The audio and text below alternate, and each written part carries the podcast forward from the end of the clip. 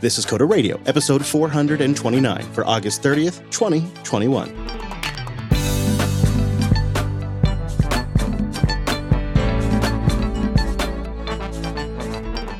Hello, friends, and welcome back to Jupiter Broadcasting's weekly talk show, taking a pragmatic look at the art and the business of software development and the world of technology. This episode is brought to you by Cloud Guru. You know, Cloud Guru has the Cloud Playground. That's Azure, AWS, and Google's cloud on their sandbox, on their credit card, not yours. Get certified, get higher, get learning at a cloudguru.com. My name is Chris, and joining us like the podcast pro that he is, it is our host, indeed, Mr. Dominick. Hello, Mike. What is up, Mr. Fisher? Oh, you know, on the road again.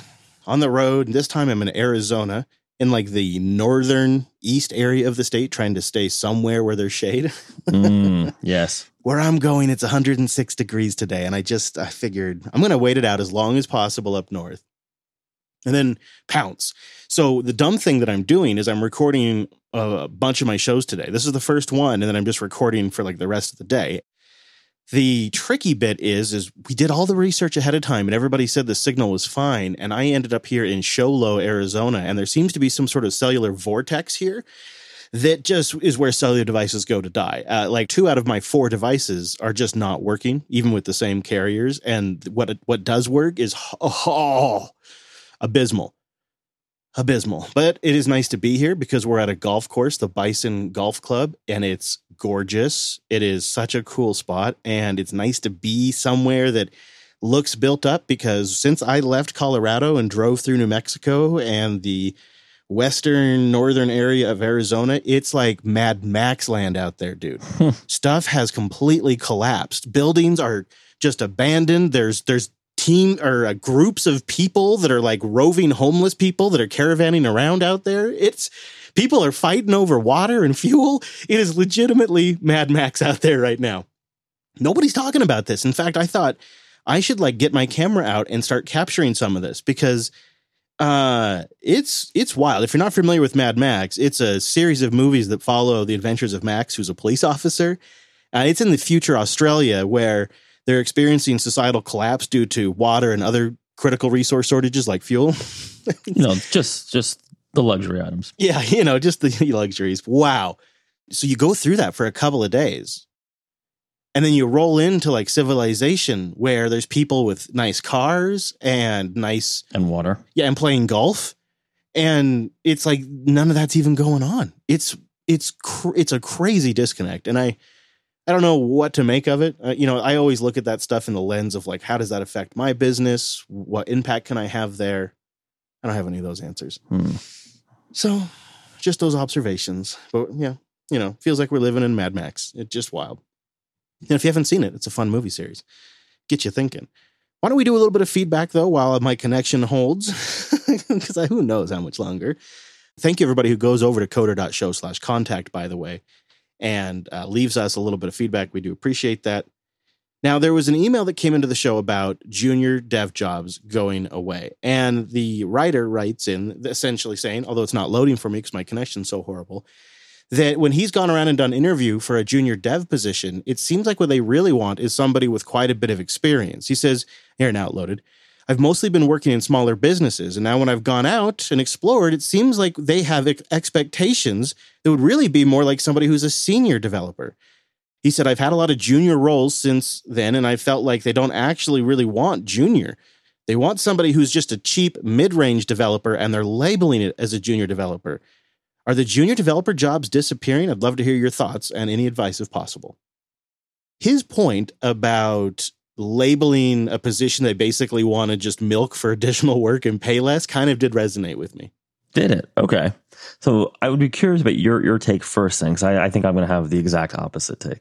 I have seen companies that will claim they want something that just is absurdly over the top as an expectation for an entry level position. Um, you know, five years with technology X when it's only been out for three years. Like those are real problems. But I've also seen companies kind of use this as a well, this is a starting position. And if you work a little extra harder and do these extra things, you know, we'll promote you to the next tier. When really that just ends up being the entire job is you take on a bunch of extra responsibilities that you should have just been getting paid for from the beginning. Okay, so I am actually currently hiring for a junior Python dev. Plug, plug, plug. And I've been hiring for junior devs on and off for I don't know a long time, right? I can tell you from the other side that ooh, this is going to be spicy. Things have changed, but I would say they've changed in what the junior devs are expecting life to be like is uh, uh, not so realistic, or how can I put this? More than they would have got, ever dreamed to expect in, let's say, 2014, you know, 2012, whatever. For instance, wages for junior devs have, in general, gone up, uh, but the pro- productivity has not. right, so that's problematic. There has been quite the emphasis on more of like a mentorship and training, which is all great. I'm not against that. I've done more than my share.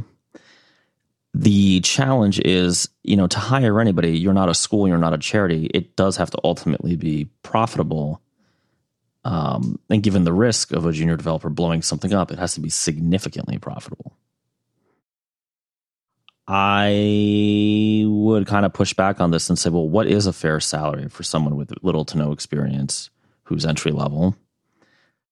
And the value return has to be, you know, some multiple of that salary, right? It can't be like they're just barely profitable. I mean, I understand that larger organizations do sometimes have schemes like that where they put you in like a multi year training program. Although I think those are even going away. But from my perspective, you know, as a small business owner who owns a dev shop, uh, junior devs come with just a ton of risk. They are the most likely people to blow up your your stuff. They are the most likely people to need just tremendous handholding. And yeah, it's pretty simple. The more you pay someone, the more you expect. And right now, with the kind of base wage for a junior dev being higher than it's in general, right? This, of course, this will be regional and there'll be technology differences, uh, but with it being quite a bit higher than it ever was before, um, at least from my perspective, the expectations are are indeed higher. Now, I don't look for the years of experience stuff, but I do expect junior devs to be able to actually do development and frankly to be willing to do the work that nobody else wants to do, right? The documentation, the QA, the you know what, fix this bug. It's a crunch time. It's an emergency. I don't know. I know that's unpopular. I know there's definitely a move away from that now. I've seen people write in recommending, like listener Dane wrote it and said, you know, don't have junior developers do documentation. Keep them in code all the time and actually have the senior developers do documentation and data gathering tasks. I could see that argument. I think I see it from your perspective pretty clearly. And for a for a development shop your size, it feels like there is a, a role for junior developers. And like you're acknowledging, yeah, there's also a risk for my business. And we're willing to take that on if we can work with somebody that seems like the right fit and uh, he's hiring plug plug.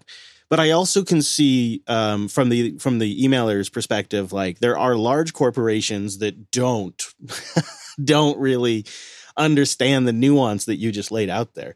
And they just kind of label junior as a way to say cheap. Those are two separate issues now that you've laid it out like that. Dane wrote in because this is all part of the transitioning from developer to manager conversation we've been having for the last couple episodes. He went on to say that um, Senior engineers want to be given a problem, requirements, limitations, etc., but not told how to solve it. This might be challenging for a manager coming from an engineering background. Lead by asking questions, Dane writes. Even if you know the answer, look for upcoming blockers. Get the engineer to think several steps ahead to help them identify blockers and remove those blockers well in advance. He says, and yeah, there's even very senior engineers. Uh, they should probably still be led with questions, but just a different set of questions. Uh, how can this work be shared across multiple teammates? You know, what kind of tasks support the engineers and that kind of stuff. But Dane says there's a lot more to share, but I don't want to give you a novel. and he did write in a pretty good uh, email. He says, also, I'm an All Shows feed subscriber. I love to see that.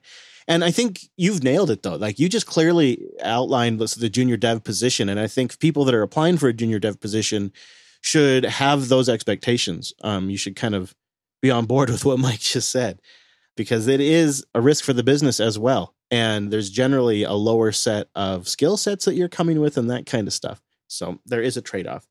Asish writes in on the Intel conversation. I guess we've been talking about Intel and M1 a lot. Who knew? He says, I don't think Intel is going anywhere anytime soon. And I think he thinks we haven't really given this enough attention. He says Intel is the only top to bottom silicon designer and manufacturer. There's obvious applications such as, you know, use in the DoD, but it doesn't stop there. You could see all kinds of uses for that. Other companies are reliant on parts of the market that can implode unexpectedly, and because they're so niche, they're physically isolated at the same time. Nations have taken some notes on the consequences in the past couple of years, and it seems folks were forgetting the first fanless MacBooks were Intel. I, I, couldn't even begin to guess, Mike. Intel's got, you know, bare minimum another 40, 50 years you got to figure in the market. Yeah, I don't I don't think anybody's saying they're going to go away. They're just not going to be the quote best processors for general computers for probably, you know, they won't have another shot for probably 5 years. I think that's a different conversation, right? Is Intel ever going to file Chapter 11? No, right? Of course not. No, and Mike and I are speaking mostly in the context of workstations, you know, developer workstations and production workstations. And good point. Good also, point. we're Yeah. frequently thinking about uh, in context of mobile. And that I think is where we see Intel being challenged. I can't even describe the the number of emails that we have gotten from people that have said, "Yeah, I just wanted a really lightweight, very fast, quiet laptop." And I've gotten that sentiment at the meetups too. And it's not like it's just this universal thing. It's not 100% of people. But I think um, there's a lot of people in the communities that our shows appeal to that are driven by sort of the latest and greatest tech. Like they, there's a part of them that if they have a little bit of disposable income, that latest and greatest tech is at least fun to tinker with. It doesn't mean they don't also like uh, uh, you know something like the framework that really is pro right to repair. It just means they're technology technologically curious. I would say. Um, I've had a lot of really good conversations uh, with several several of the small micro meetups that we have done have been with Coder Radio listeners who, you know, just uh, one, one guy, one guy, listener Mike, uh, who was awesome. He gave us an aerial tour of Denver when he was unloading his airplane, uh, he sort of like hung his head and pulled a brand new, still still wrapped MacBook Air out and put it down on the ground. And he's like, "Listen, guys, I'm still using Linux too." And I just had, I'm like, Mike, you don't have to explain. No, it's like I just want you to know. It's not that I'm just switching to the Mac. I have Linux as well. I just had to build a project for iOS. like, no, we understand. We totally understand. So, where have I heard that before? Hmm. Yeah, I know, right? The road trip for me does continue on. I'm going down to Tucson for some repairs and then back up to Colorado for a bit and then home. And you can follow the journey at colonytracker.live. There is a micro meetup link on there. If you'd like to hit that link and uh, chat with me about tech or something like that, I'd love to grab a bite or a drink and uh, do just that. So colonytracker.live. And if it works, it doesn't always work, but uh, you'll see me there on the live map and see if I'm in your area. And then you can hit that micro meetup link because uh, wouldn't that be fun? Sit around, you know, we could dish on Mike. It'd be a, it'd be a blast. It'd be a blast. Linode.com slash coder. That's where I have that colony tracker hosted. Go there right now. Linode.com slash coder and get $100 in 60 day credit on a new account. Yeah, they're supporting this show, and it's a great way to keep this show going is by supporting our sponsors. And we just enthusiastically endorse Linode. I get them, really, to be honest with you, because they started in 2003 as one of the very first companies in this cloud computing thing. And now they've been doing it for 18 years. They're still independent. They're just now the largest independent cloud provider. They've got 11 data centers around the world and a million customers and businesses around the globe. But they've just remained focused on one thing that entire time. And geez, you know, I'm, I suppose I'm about 13 years into that for the most part, but I, I they have they maintained a focus much better than I did initially. I kind of I kind of went meandered all over the place. It's it's it's tricky when you're a when you're a small business and you see a bunch of other things being tried. I could have seen Linode take their eye off the ball, but they never did. They just kept focusing on making cloud computing simple, affordable, and accessible to all. And that means if you've been deploying servers for 20 years, you're going to love Linode. And if this is the first time you've ever done something, but you thought, what a great chance to support the show, it's going to work for you too. They've got an app marketplace where you can deploy an entire stack or or even actually just sort of like the first third of a stack. I don't know what the term for that is, but like one that I love to go to, my go to is like a Debian base or now actually a CentOS base and just enough stuff to run containers. And then I just take everything from there, right? Because that's just a pretty straightforward thing. And Linode's connections are so crazy fast. Plus, They have S3 compatible object storage, and I'll often tie that in with my systems for lots of storage. They have a powerful DNS manager, Kubernetes support if you're clever and you go that way, as well as Terraform, and just so much more. That's why you really got to go check it out. See that they're 30 to 50% cheaper than the big cloud providers out there. You know, they could be part of a multi cloud strategy as well. That's something to consider and a great way to learn, a great way to test something. And uh, that's often a use case for me. So go try it all out and get $100 for 60 days at linode.com slash coder. At the end of last week, a lot of hay was made out of Apple making concessions to settle a developer lawsuit. And a ton of press ran with this story. It's sort of an anti Apple story. Oh, ho ho Apple had to concede to developers. But now, having a few days into this, I'm not as excited as the press seemed to be. I mean, a few changes have happened in the policies. Developers can now communicate directly about alternative payment methods, but there's more to that story. Apple agreed to maintain a program it's already doing for more for 3 more years, and Apple's also setting up a $100 million fund for small developers. However, ironically, 30% of that fund is going to the lawyers that made this case happen. And the company has said that it will issue transparency reports around its App Store um, policies for accepting and rejecting apps. What do you think, Mr. Dominick? Is this uh, the win we were hoping for? I had an interesting kind of journey with this. When I first read it, I misunderstood a key tenet of it the anti steering stuff, right? So I thought it was that you could simply have alternative payment solutions in your app, or you could at least link to them. That'd be huge. Right. It's not. You can say that there are alternative payment systems that exist in some amorphous place, but you may not link to them. So that's uh, reminds me of Game of Thrones when I seen it, where uh, uh, Peter Dinklage's character tells uh, Queen Daenerys, "Give them dragon glass because they'll they'll feel like you gave them something, and really you gave them nothing." So that's I think where we are. Yeah, and if you still sell something in the app, you have to use Apple's payment methods, and Apple still gets their cut if you sell it via the app.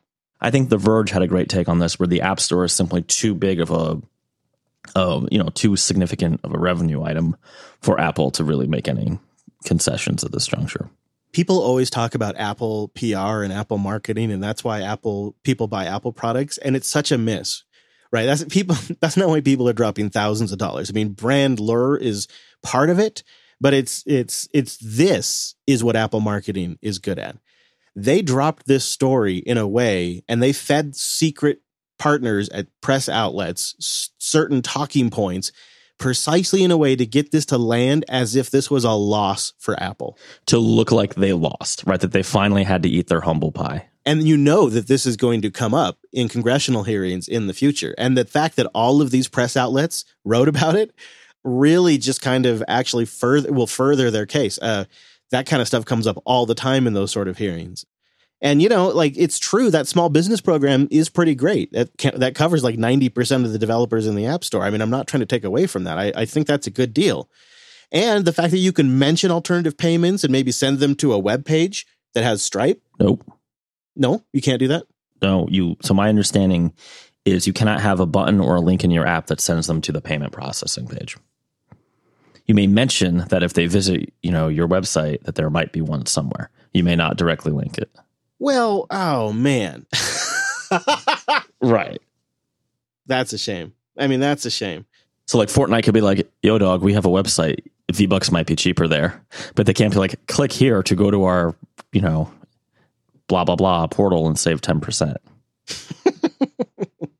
yeah. They also made some concessions that aren't really concessions uh, on the search criteria, basically saying they won't screw with it much more. So the only other real thing of substance here is they are going to issue a transparency report. Does this hold any weight with you? I don't even know what that would mean. I mean, I think about like their supply chain transparency report that they publish now. So what are they going to say? Like apps in these categories made I don't know, X percent of revenue versus these? I think it's going to be actually more around what was rejected and why. That seems to be the specific language around it. Is they're going to issue transparency around the approval and rejection process it's it's hard not to hear all of this in the context of of the disclosures we just got in the Epic lawsuits. like you know they have unwritten rules about thou shalt not compete with Apple, right? Yeah. I don't know. Even in the best case, transparency doesn't necessarily mean change either. I agree, but it does suggest that they might receive pushback. They could be they could be under more critical review. Um, but that's assuming they actually are legit in what they publish. Uh, the more I review this, Mike, the more this feels like just a surprisingly well executed and very clever PR strategy by Apple to take a unrelated developer lawsuit that nobody's been talking about and make it look like they conceded. And then I'm sure this is going to help them in both their epic lawsuit somehow and also in congressional hearings. Yeah, I feel like that's exactly what it's going to do, right? They get to say they made a preemptive concession. And that Apple's made a series now of preemptive concessions with the change in the subscription revenue after a couple after what year or two uh, with the small business program they launched last year and now with these additional quote unquote concessions they can now actually demonstrate like three or four years in a row of changes and concessions they've been making to quote unquote remain competitive in the developer marketplace I don't know. It all feels like, particularly with the judge in the Epic case, uh, I forgot. I think this was The Verge again who had the good analysis of it basically she seems to be harping on the anti-steering stuff, which is this you can't tell people about other payment options. And by the way, it's the same judge. I almost feel like they're kind of offering this as like, okay, Your Honor, we hear that you don't like this. How about this? Here's our like, you know, we suggest you order us to do the thing we'll voluntarily do anyway, right? Uh, very much like the Facebook FCC settlement, where you know the FCC or uh, was it FCC or FTC? I always get this FTC, right? FCC would be the communications agency. FTC is the trade, so it's FTC you're thinking of. It was FTC. Was all excited about the 50 billion or whatever it was billion dollar fine and Facebook was like, "Hey, we won." And their stock price went up that day, right? I don't know. I think this is uh you know, I got taken by this a little bit the day it came out. Is it gaslighting? I hate that term gaslighting. I think that's something people say when they're just like I don't know. I they want to sound fancy. What would you describe this as? It's some sort of manipulation. It's a it, they're manipulating the perception of what's happened here. But I don't know what to call that. I mean, you know, the journalists could have done like a better job here, right? they just didn't. Apple spoon fed this to the industrial press, like the big press outlets that don't really follow the nuance of this stuff. Business press, yeah. Right, right. And they like Axios and and the other outlets in that kind of category. They didn't go to like the TechCrunch or the John Grubers or uh, somebody else out there that knows and understands these policies. They they went to people who just would would run with a kind of big tech bashing story. On the surface, this looks like a massive win for developers, and there are a few nuggets in here. You do get a commitment of the continuation of the small business program, which was probably a foregone conclusion, but now now Apple's got it in writing there is at least some improvement around communicating the fact that perhaps there's another way to pay, although it sounds like hardly a win. I think Apple did have some big changes in the works for App Store search, so that way they could utilize first party data that they now seem to be the sole provider and collector of. Uh, with the privacy changes in the recent iOS, and I think that's been put on hold. That's good because I think that was Apple getting creepy with the App Store, which I, you know, we don't need to see any more of that. So those types of concessions in here, I think, are good because they keep things at least on the in the right direction. But they're really just guaranteeing things that we already had, um, which I suppose is better than losing them. But at the end of the day, I think this was, and we're going to see more of these, and we're probably going to see something similar, although I bet not as well executed from Google. These are the strategic moves that these large corporations make before they get into a congressional showdown. Yep. And we have seen companies do this over and over and over again. And that and the Epic lawsuit are truly what this is all about. The benefits now that Apple gets to set this narrative, that the press took the bait and ran with it so successfully, and now has so many people cover it, are, are just, it was one of the better executed public PR maneuvers we have seen from Apple in the Tim Cook era, I think this is his primary job, right? Keep keep the regulators off their back. It's not product development. It's not marketing. It's yeah. Keep the profits going, which means keep services revenue up.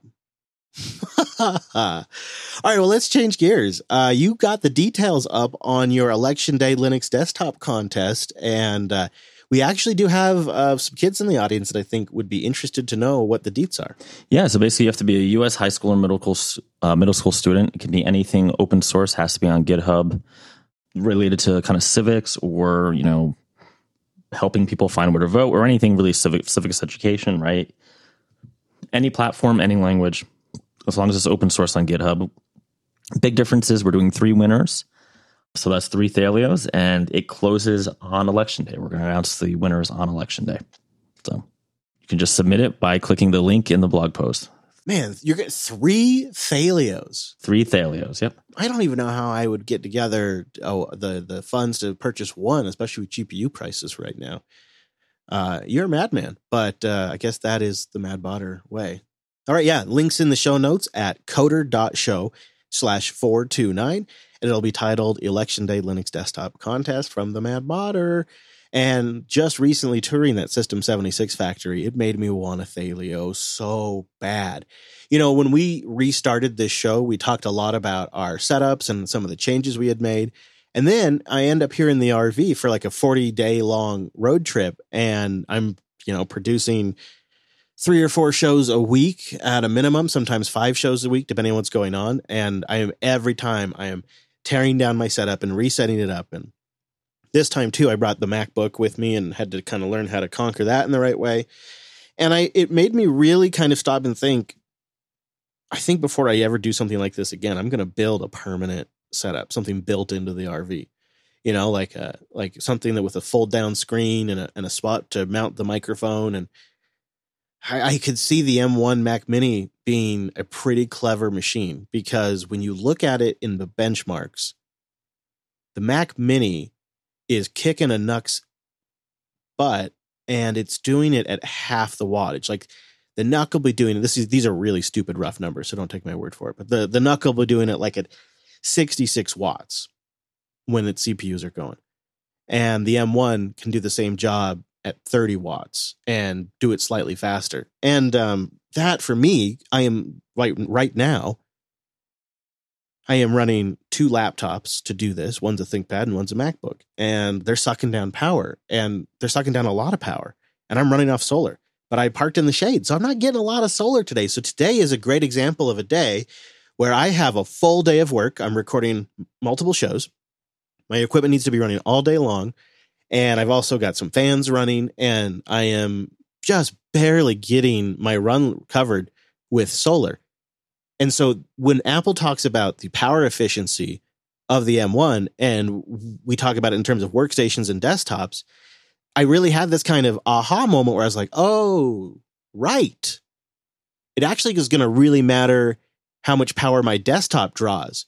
And maybe we should all be thinking about that. Maybe we should be asking if our PCs need to have thousand watt power supplies. And maybe we should be thinking in general, how can we build these devices to consume less power? And maybe, you know, 20 years down the road, more and more homes are going to be powered off solar and they're going to have to think about what they're doing with their power for the day. And I, I feel like the power draw now of my next desktop, because I don't want it to be a laptop, I want it to be built in, something like I affixed to the wall the power draw of my next desktop is a huge factor. And I, I don't know, I'm I'm I'm just putting that out there. If other people in the audience have thoughts about power draw, because there's this is coming up. I don't know if you saw this, Mike, but I think in my home state of Washington now, Dell's no longer selling Alienware desktops because they draw too much power. You see this? And I think California's doing it too. Yeah, I did see that that they're limiting uh, power draw from computers for environmental reasons. And Apple's just sitting there laughing right now. like, go for it, they say. It's going to sell more Macs. Uh, all right. So I'm on the road a lot and um, I get asked a question frequently. And I hate this question. I always have, even when I worked at a nine to five job. What's the next thing for Jupiter Broadcasting? Or what are you doing next? Or alternatively, when I worked at a company, it was, where do you see yourself in five years? This question it, it implies the expectation number one for JB that growth is mandatory. I mean, yeah, growth would be nice, but also isn't there a place for like a lifestyle business that gets to a certain size, becomes sustainable, and you just like have a goal of keeping that to slightly growing that? Like, isn't that okay? It, it seems like everybody always asks the question, with the main goal of like, you want growth, you want, we're going to do five new shows. Or they, if I'm working for somebody, they want me to say, I want to be running the company in five years. And I hate this question. Yeah, I think it's fundamentally a bad question. I know, like any, you know, cool business consultant and a muscle t-shirt will tell you that like you need to have a goal. But the truth is, when you're small, you don't know. You may have things you would like to happen, but a gentle breeze can sway you one way or the other. Yeah, like stay flexible. Like, when why can't that be a goal? Like, I'm staying flexible and I'm always kind of keeping my eye on things so that way I can respond as market demands. Like, that seems like a good goal, but nobody likes that answer. No, I mean, every time I've set like a firm goal in terms of like headcount or revenue, it's always been like when something imploded. Anybody with a goal and then COVID happened probably was uh, in a bit of trouble. Yeah. I generally don't even answer this question, to be honest with you. That's how I handle it.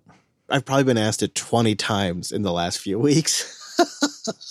and I, you know, I mean, I have goals, right? But mine, mine are, are like, uh, I'd like to maintain and grow the business a bit. And I would, I would love to be able to launch one more show and uh, I would like to set a new tone in the Linux community. And that's something I've actually been thinking about pretty seriously is how could I position the shows in such a way that maybe we stop like this uh, like shaming people for using a tool different than you. Um, it's just so tribal. And I think it's a huge turnoff to people that are coming into the Linux community. Like I think about there was a couple of years ago a, a mutual friend of ours made a lot of hay that the Linux Foundation director, uh, Jim Zimmerman or whatever his name is, sorry, I'm forgetting right now, uh, was using a Mac during a presentation. And, you know, um, multiple YouTube videos were made about this and, you know, Twitter uh, threads and a lot of a lot of public shaming. You know, the, the people gathered in the circle to uh, throw their stones. And um, it seems so short sighted because the reality is that there's probably a lot more people that are running Linux on the server connecting in through a terminal on all kinds of different hardware and, and, desktops. And yep. I think the community has to be way more welcoming to that kind of person. Like if you've got a VPS and a Raspberry Pi and you know you consider yourself a Linux user, then you're welcome. Or if you've, you know, just listening because you're interested, you should be welcome and you shouldn't feel bad for using a Mac. Like I was joking that listener Mike when we met up in Denver he felt he felt legitimately like he had to apologize for a MacBook in our presence. And